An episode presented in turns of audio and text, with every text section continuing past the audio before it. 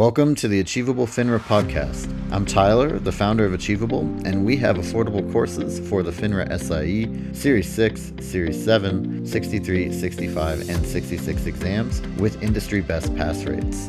Each Achievable course includes everything you need to pass the first time a full textbook, videos on key topics, thousands of questions backed by our memory enhancing algorithm, and full length practice exams.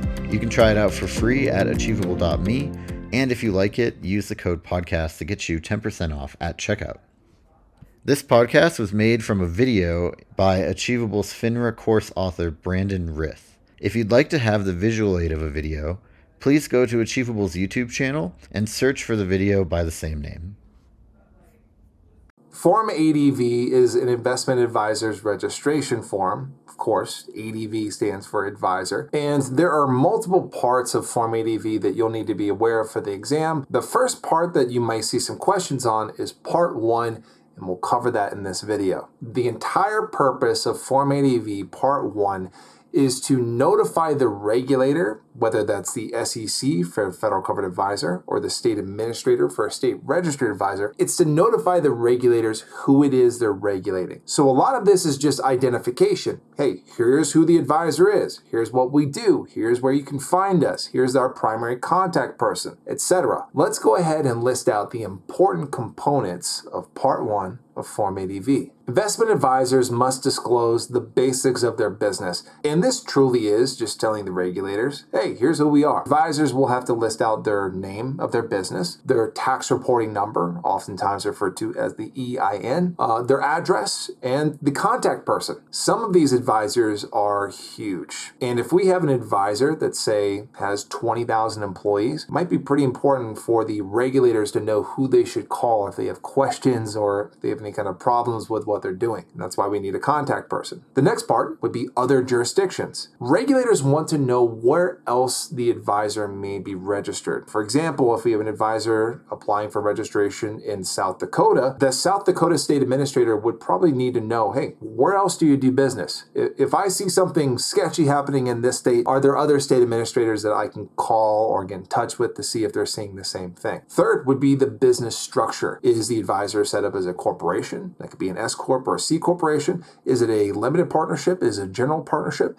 Is it a type of sole proprietorship? Or is it an LLC? Those are the primary ways that you can form a business, and it's important for the regulators to know what type of business structure they're dealing with. Next would be business dynamics, and there's a lot that can fit under here. The first being firm executives, these are typically uh, the officers and directors or partners of the firms that are being registered. What type of products or services will this firm offer? The amount of assets under management. That's pretty important too. Uh, knowing the scope of the businesses they're regulating may help them efficiently regulate the advisors in a better way. If the advisor maintains custody, custody in plain terms is when a person has direct access to or actually manages or holds their customers' assets in their possession. Now, a lot of times this is a service offered by broker dealers and banks. Investment advisors oftentimes try to avoid maintaining custody because it comes with a lot of rules and regulations that you'll learn about later in the achievable materials. But for right now, all you need to know is that if an advisor plans on maintaining custody, they will list this in Form ADV Part 1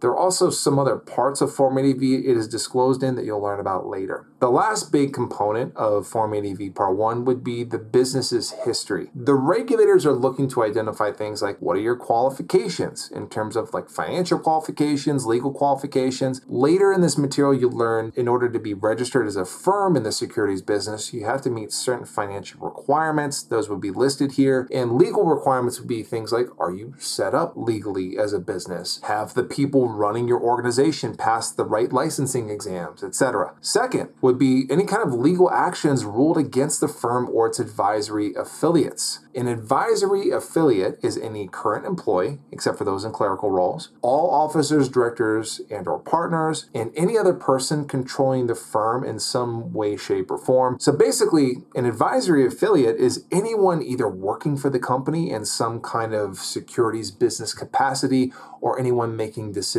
at a high level like your officers, directors, partners, etc. Back to what has to be disclosed in part 1. Any legal actions ruled against the firm or its advisory affiliates. A legal action would be something like a client sues their advisor because they believe that they were given improper investment advice, and the court ruled for the suing client, meaning that the firm lost that lawsuit. We're looking for something like that. Or the third one being any criminal events related to the firm or its advisory affiliates. Of course, when you're registering with a new regulator, they want to know your history. They want to know if you have any skeletons in your closet. Firms have to be very transparent with any type of criminal history related to the firm or its employees that is not only disclosed to the regulators, but that's also disclosed to clients on other parts of Form ADV. The firm also must disclose any type of regulatory events related to its business. An example of this would be something like the firm had its license revoked by another state administrator 15 years ago. Anytime there's a revocation or suspension or any other type of regulatory event that's meant as a punishment against that firm, that's something that will also be disclosed in Form ADV Part 1. Now that we've gone through all the important components of Form ADV Part 1, let's take a look at a practice question to see how this topic might be picked apart on the actual exam. Okay, questions on the board. All of the following disclosures are made by investment advisors on Form ADV Part 1, except go ahead and pause the video if you want to try to answer the question, and then we'll reconvene and pick it apart together.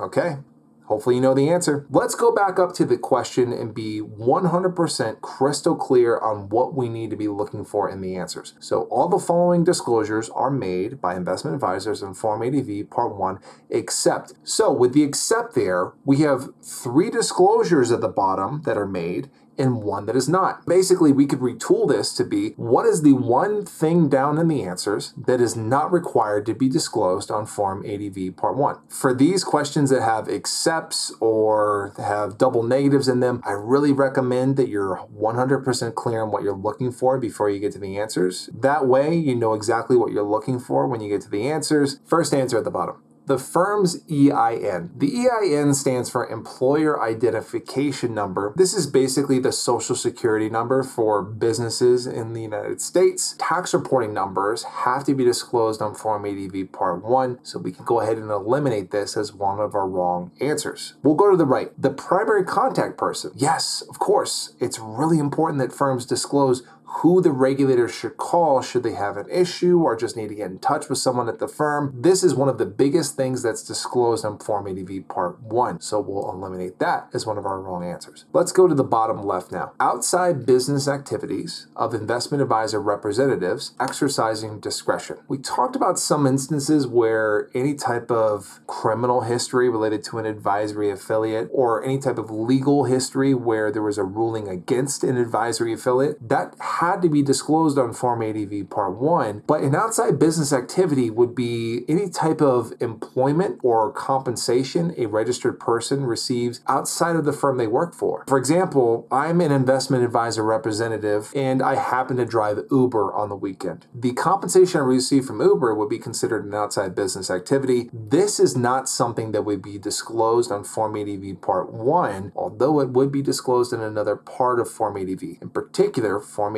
Part 2B, which we have not yet discussed up to this point in the material. That is what we call the brochure supplement, and you will learn more about that later in our material. But that is likely our right answer because this is not something that is in Form ADV Part 1. Just to double check, let's go to the last answer, make sure we can eliminate it, and then feel good about the answer from there. The last answer the amount of assets under management. Yes, this is something that advisors must disclose on Form ADV Part 1. The main purpose, again, is to tell the regulator what the scope of their business is. Regulators will approach smaller advisors in a different manner that they would larger advisors that have more resources and funds. It's important they know how big the businesses are that they regulate, and that is another thing that is disclosed on Form ADV Part 1. And that should put it all together. The whole point of Form ADV Part 1 is to notify notify the regulators who they are regulating.